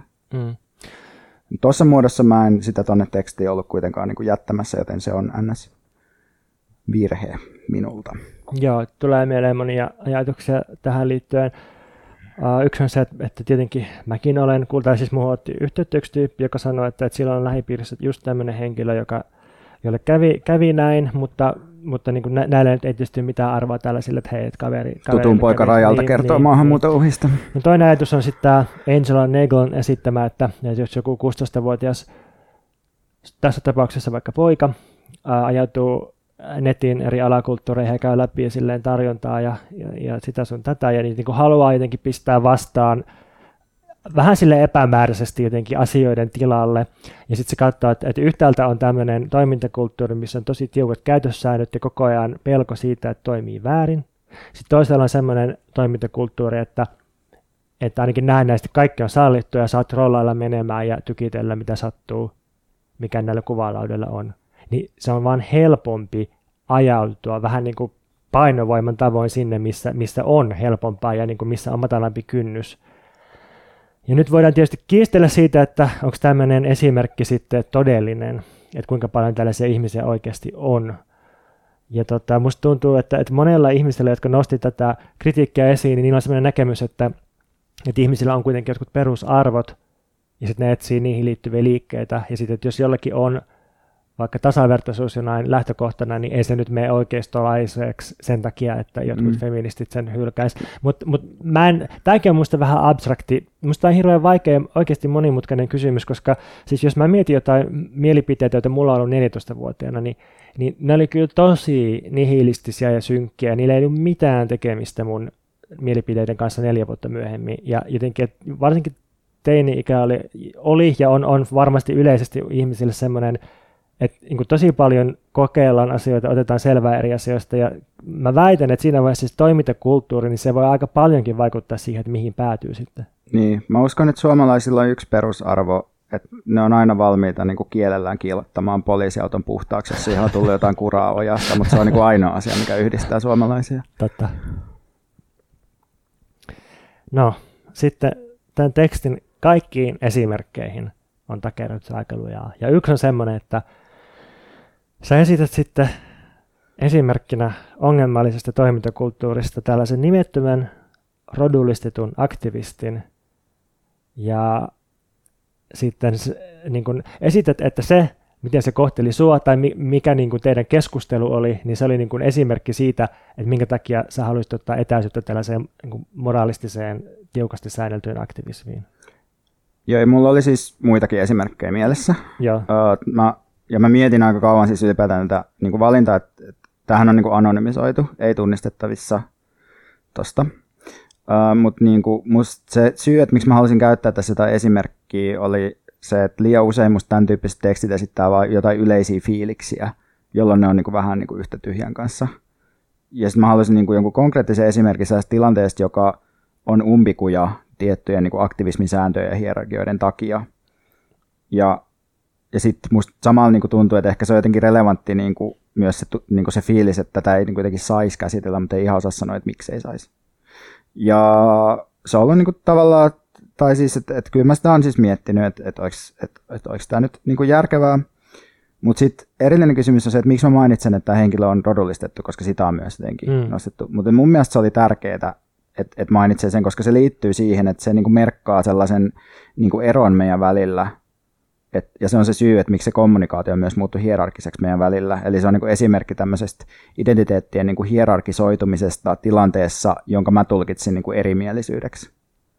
Eli tavallaan, että sitten se oli niinku silleen, että tämä keskustelu on ohi ja mm. niinku näin.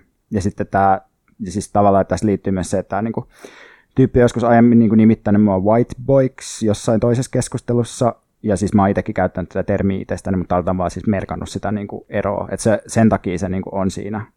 Että muutenhan se olisi, jos se olisi ollut vain kahden aktivistin keskustelu, niin sitten se välttämättä ei olisi niin kuin, tavallaan samalla tavalla niin kuin sitä, sitä tavallaan sellaista identiteettihierarkiaa pystynyt osoittamaan. Mutta joo, ei, ei musta mitenkään niin kuin ongelmaton asia, mutta sille ehkä semmoinen, että se tuntuu jotenkin relevantilta kokemukselta. Tai sille. No sitten äh, henkilöiltä, joita voisi kutsua joissain piireissä poliittisiksi tovereiksi, eli, niin kuin, tyypeiksi, jotka on jotenkin liikkeveteraaneja ja niin kuin, ajaa täysillä kommunistista vallankumousta ja niin edelleen, niin, jotka tavallaan on meidän puolella – niin niiltä olisi tullut tämmöistä kritiikkiä, että mikä tämän tekstin poliittinen jäsennys sitten on, koska tämän tekstin lopussa sä sanot ohimennen, että sä et halua loukata ketään, ja sitten sä toivotat ikään kuin kaikki mukaan poliittiseen toimintaan. Ja sitten kysymys on, että eikö tämä nyt ole vastaan vaikka meidän podcastin poliittista linjaa, jossa on korostettu sitä, että politiikassa tarvitaan konflikteja, politiikkaa ei voi tehdä sille liberaaliin henkeen, että nyt kaikki edistämme yhteistä asiaa, vaan että et, niin kuin, jos me halutaan muutosta, niin ihan varmasti pitää loukata ihmisiä ja, ja niin kuin ajaa aika jyrkkääkin konflikteja välillä. No niin, tämä kun mä sanoin siinä, että mä en halua loukata ketään, niin sen tarkoitus on siis olla myönnetty siihen suuntaan, että että mun idea ei edelleenkään ole esim. alkaa käyttää jotain n-sanaa tai tehdä jotain muuta sortavaa paskaa. Et sen takia siinä lukee, että ei halua loukata ketään. Et sen idea ei ole se, että mä en voisi niinku loukata jotain Mikael Jungneria tai mm. tälleen. Et, et mun niinku tavallaan kysymys, siis kysymys on siitä, että aikooko niinku, niin sanotusti niinku yhteiskunnallisissa hierarkioissa lyödä alaspäin. Että en aio. Mm. Se on se pointti että ei vaadita mitään yleistä kiltteyttä ihmisiltä, eikä edes inklusiivisuutta ainakaan semmoisessa porvarillisessa mielessä, että kaikkien kansalaisten pitäisi pystyä osallistumaan kansalaisyhteiskunnassa, koska mua ei niin sen tyyppinen juttu kiinnosta, vaan kiinnostaa ne liikkeet. Ja itsellä musta tässä niin koko jutussa, mitä ehkä tulkitaan jonain inklusiivisuutena, niin on ennemmin niin ehkä se ajatus erimielisyydestä, jota me ollaan muun muassa käsitelty aikaisemmassa jaksossamme Twitter-sotaa ja sivistystä, että mulle niin kuin siinä konfliktissa, mitä mä kuvailen tuossa esseessä, mitä mä kuvailin äsken, jossa multa retorisesti vaadittiin rahaa, niin siinä oli kyse mulle siitä, että se on tietty niin kuin näkökulmiin niin kuin tiedon palauttava, eli tämmöinen standpoint epistemology, yhteiskuntanäkemys, niin se estää niin kuin aidon erimielisyyden mahdollisuuden, jos se tulkitaan tarpeeksi tiukasti. Et, niin kuin vähän pelkistää voi sanoa, että kun ohjeistetaan niin vaan silleen, että ota call out vastaan, pyydä anteeksi aina. Niin siinä ei edes harkita sellaista mahdollisuutta, että entä jos se call ja onkin tulkinut sen tilanteen väärin. Että se ei ole niin kuin edes mahdollista, että tavallaan mm. se ihminen, joka huomauttaa sun jostain, olisikin itse asiassa väärässä. Ja tähän väliin haluan pistää, että koska tämä nyt saattaa ehkä kuulostaa siltä, että, että kaksi mieheksi tulkittavaa ääntä on silleen, että hei, että meitä on call outettu, kylläpäs ärsyttää. Niin mä haluan tuoda esimerkin, joka sitten ei ole niin kuin mieskeskeinen.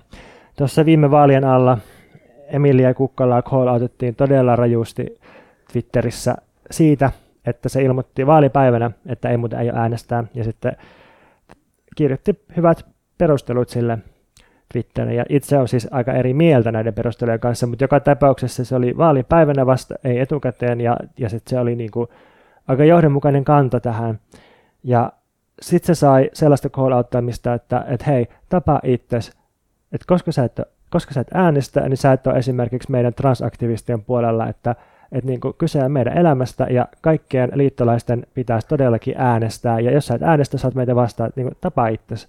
Ja sai tätä niin paljon, että se sitten poltti, tuhos Twitter-tilinsä.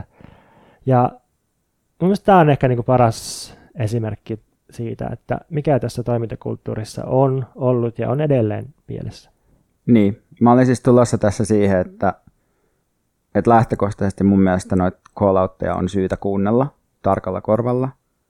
Ja myös oltava tarkka, että ei mene defensiiviseksi, koska niin kuin, tavallaan noihin niin kuin esimerkiksi just vaikka rodollisiin juttuihin myös liittyy tavallaan sellaista sisäistettyä niin kuin vastustusta, että ei pysty oikein näkemään itseänsä tilanteesta, ei pysty diilaa senkaan. Mutta minusta toi niin Emilia-esimerkki on tosi hyvä, koska se siirtää tämän niin kuin vähän eri kontekstiin, missä niin kuin, että se on niin kuin esimerkki siitä, että, että ei se call aina välttämättä myöskään tai että siinä pitää olla joku niin kuin, tila jonkinlaiselle harkinnalle myös. Mm. Et se on ehkä se, niin kuin, se pointti, että joku tila harkinnalle pitää niin kuin, aina olla poliittisessa toiminnassa. Niin ja joku prosessi, siis joku mm. semmoinen kollektiivinen poliittinen prosessi, paitsi jos kyse on jostakin, joka on oikeasti vihollinen jostain Mikael Jungnerista, niin sitten mä ymmärrän, että niin kuin, en mä tarvitse mm. sen kanssa alkaa neuvottelemaan. Niin, niin siitähän mä tässä, niin kuin, niin. tai me ollaan tässä paljon puhuttu niin. just, että mikä on se ystävä ja vihollisen niin. Niin kuin, erottelu. Että et tavallaan, että se tuntuu, että se oikeasti niin kuin, tuolla tuolla internetsistä tai somesta niin kuin hälvenee tosi helposti, että tavallaan kaikki on potentiaalisia vihollisia tai jotenkin silleen. Niin, kyllä mä ainakin ajattelen, että jos sä haluat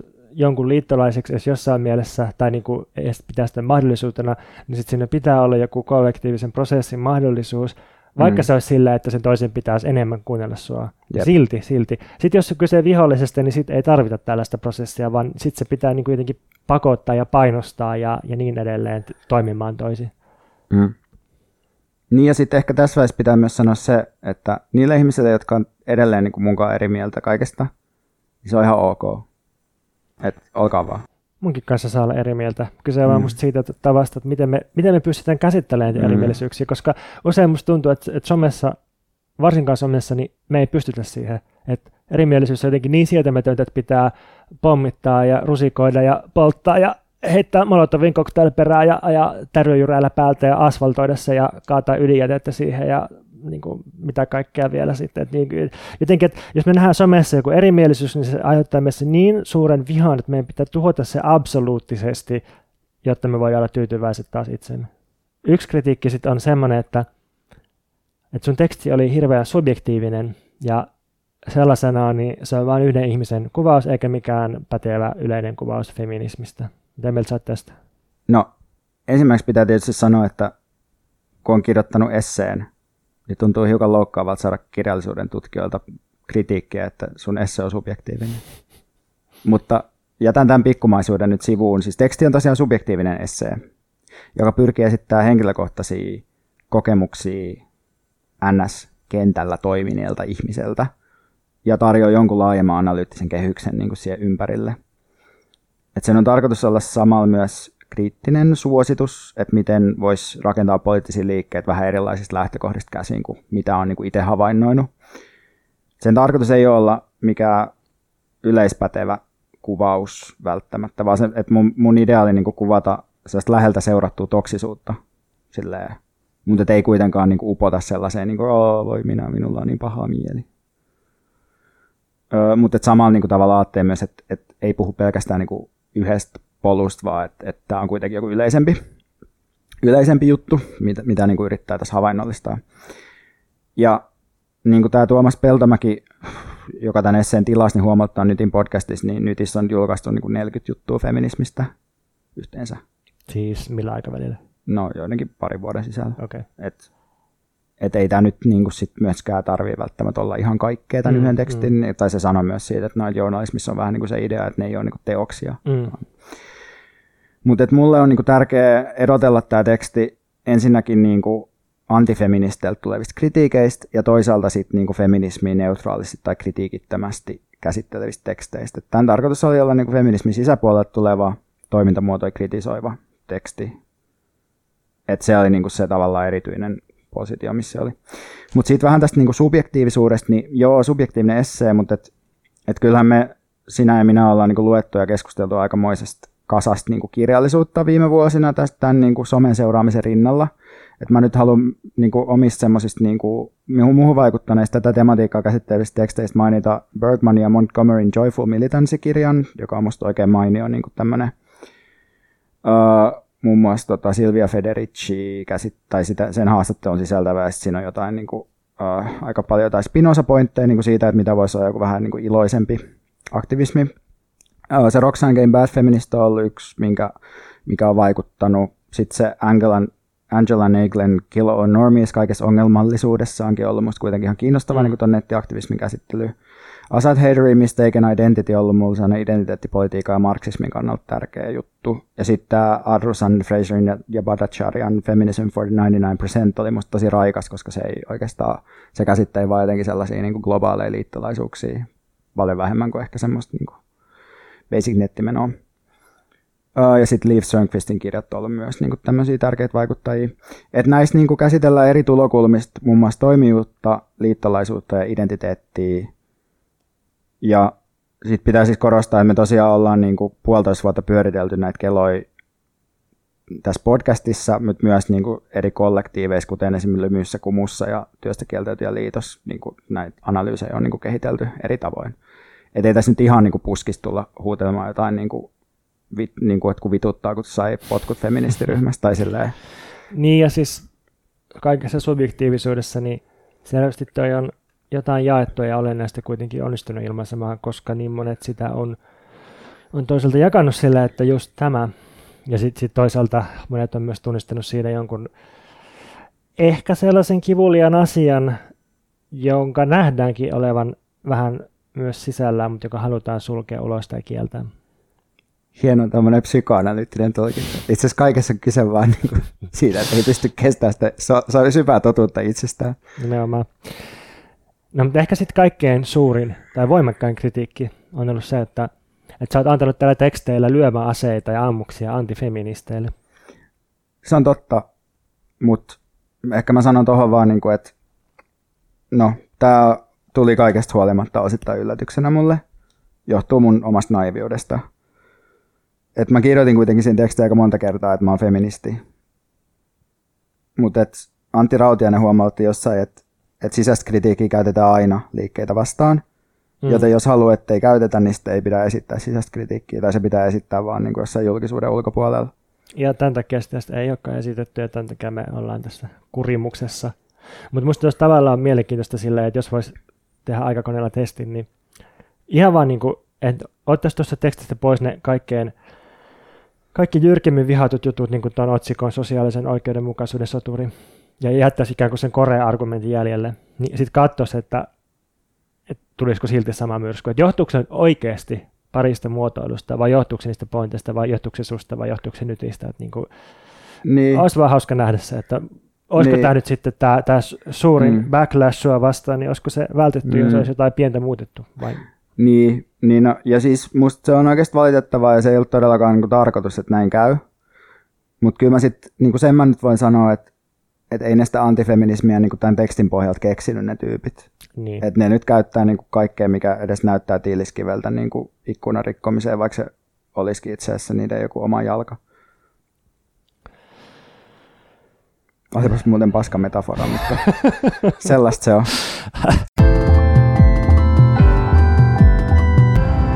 Vieläkö me jaksetaan puhua tästä hetki? Kyllä. Ja, ja kuulijat, ne, jotka on jäljellä, niin varmasti jaksaa myös kuunnella. Jos tähän saakka olet kuunnellut, niin kiitos. Mä haluan tuoda vielä muutaman kulman tähän lisää.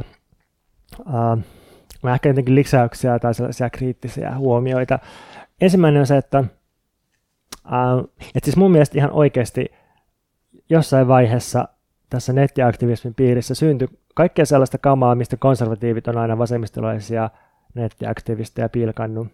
Eli vaikkapa hyvesignaalointi. Siis aina kiistetään, että se on olemassa, mutta mä voisin nyt suoraan ulkomuistista luetella listan suomalaisia Twitter-tilejä, joiden niin kuin, toiminnasta suuri osa perustuu siihen, että ne nimenomaan hyvä signaloi, että ne on aina niin kuin, olemassa oikeaa ja samaa mieltä, tietystä asiasta just sellaisella tavalla, kun, kun on woke-ihmisen pitääkin olla, niille mitään niin kuin, omaa ajattelua, ja ne ratsastaa toisten, toisten niin kuin kärsimyksellä ja on, on niin kuin esiintymässä silleen sädekehä päällä. Ja niin kuin, en mä nyt tiedä, onko tämä kauhean ongelmallista tai vaarallista, mutta et, et se on olemassa, ei sitä voi kiistää musta. Musta on täysin niin kuin raivostuttavaa, että yritetään käyttäytyä ikään kuin sitä ei olisi olemassa. Ja, ja sama juttu, että sama juttu niin sanotun poliittisen korrektiuden kanssa, että et siis kyllä myös vasemmistosta löytyy sellaista vivahteelle täysin sokeita moraalistista tuomitsemista ja on niin todella typerää teeskennellä, etteikö sitä ole olemassa.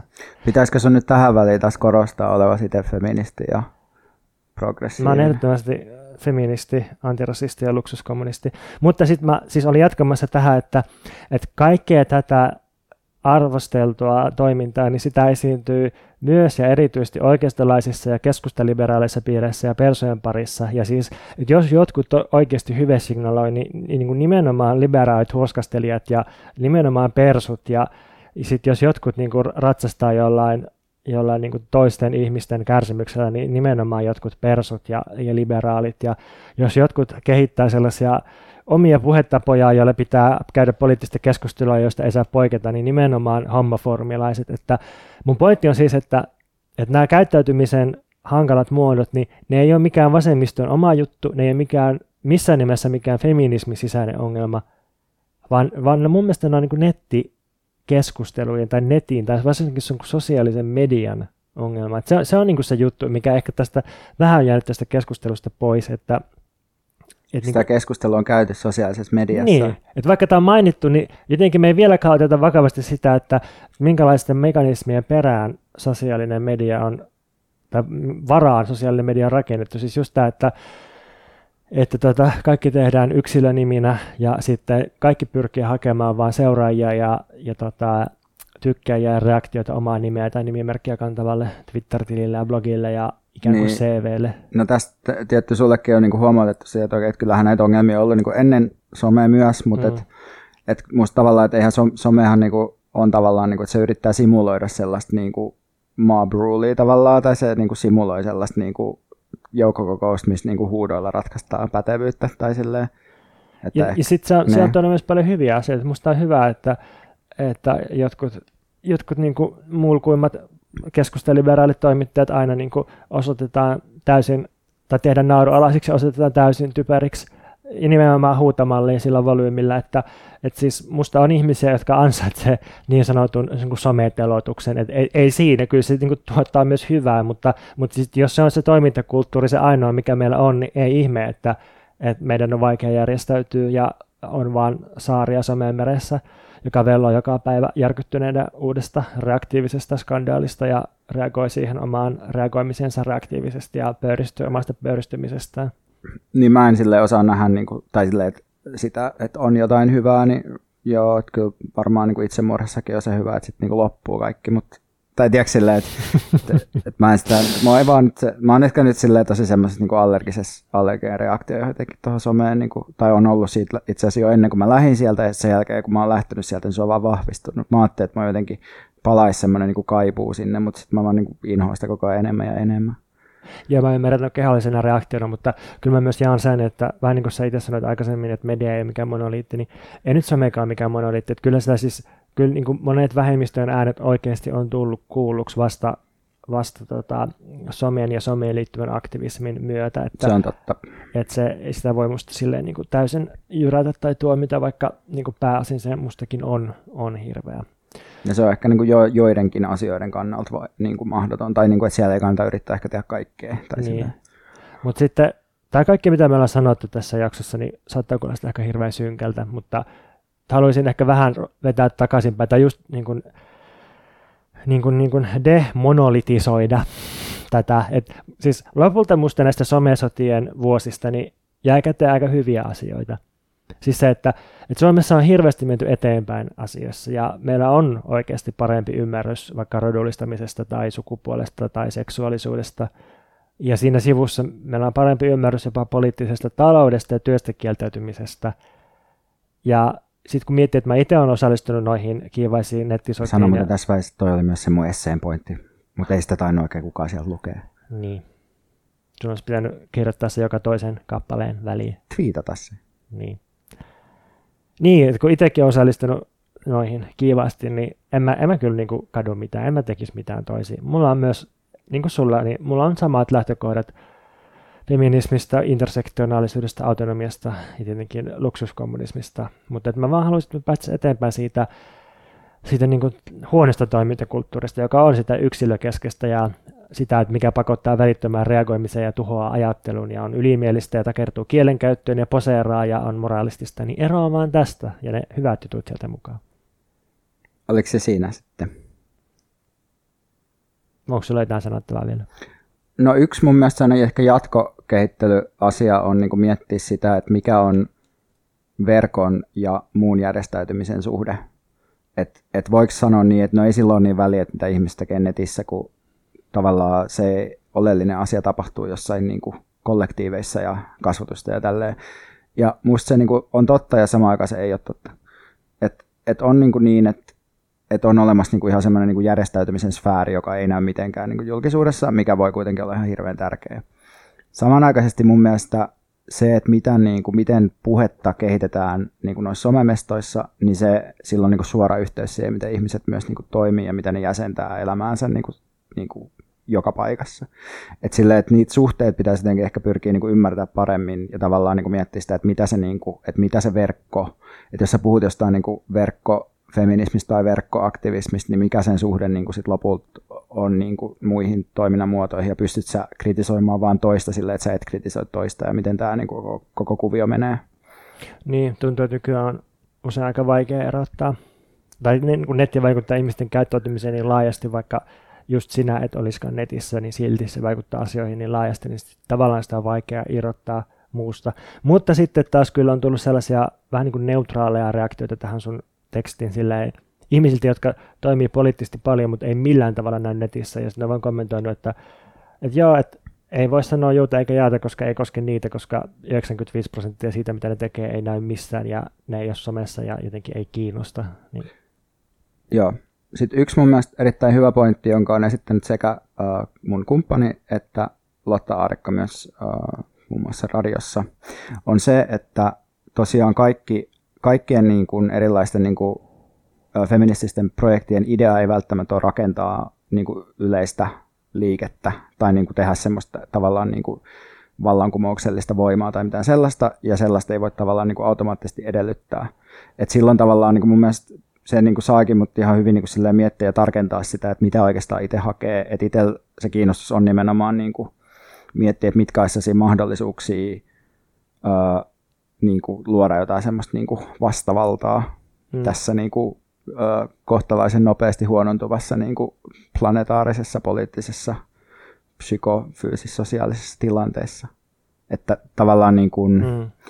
Niin, että, sille, että, että se liikkeen rakentaminen ei välttämättä ole niin kuin kaikkien tavoite. Mm. Ja silleen, niin kuin, että se on hyvä huomioida silloin, jos menee niin kuin vaatimaan, että hei, että nyt niin kuin, saattaa olla, että jotkut ei halua minun kommunistiprojektiin tulla mukaan, kun sinä olet ilkeä siellä sinun niin kuin, suljetussa ryhmässä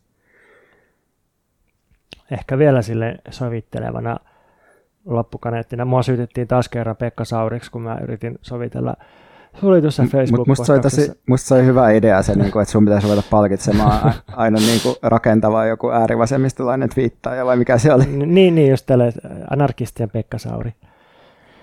Niin, sen sijaan multa olisi kaivettu kuulemma vastakkainasettelua ja konflikteja, ei edes pitänyt mennä sovittelemaan ja silloittamaan. Mutta niin, tällainen sovitteleva loppukaneetti, että, että siis niin kuin, musta totta kai niin kuin, ää, ne ongelmat, joita vastaan työväenliike on rakennettu, tai ne ongelmat, joita vastaan feminismi on syntynyt, niin nämä on niin ne oikeat isot ongelmat. Et siis totta kai se on paljon isompi ongelma, että, että naisia vähätellään, että transihmiset kokee väkivaltaa ja niin edelleen, nämä isompia ongelmia kuin se, että joku joskus koulauttaa väärin. Mutta ei se poista sitä, etteikö myös liikkeen sisällä voi olla ongelmia. Se on vain niin kyse näistä mittasuhteista ja siitä, että, että voidaanko niitä käsitellä jollain tavalla.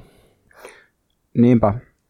Ja sehän on niin, että pitää aina pystyä niin kuin näkemään, että mitkä on niin kuin niitä isoja ongelmia, mutta sitten samaan aikaan niin kuin pystyy myös käsittelemään muuta kuin niitä isoja ongelmia tai niihin isoihin ongelmiin välillisesti liittyviä asioita. Ja just tämän takia me ollaan just puhuttu kaksi tuntia Veikka Lahtisen nyt liitteen esseestä. Kiitos kun kuuntelit. Itse asiassa vaan puolitoista tuntia. että jokes on you.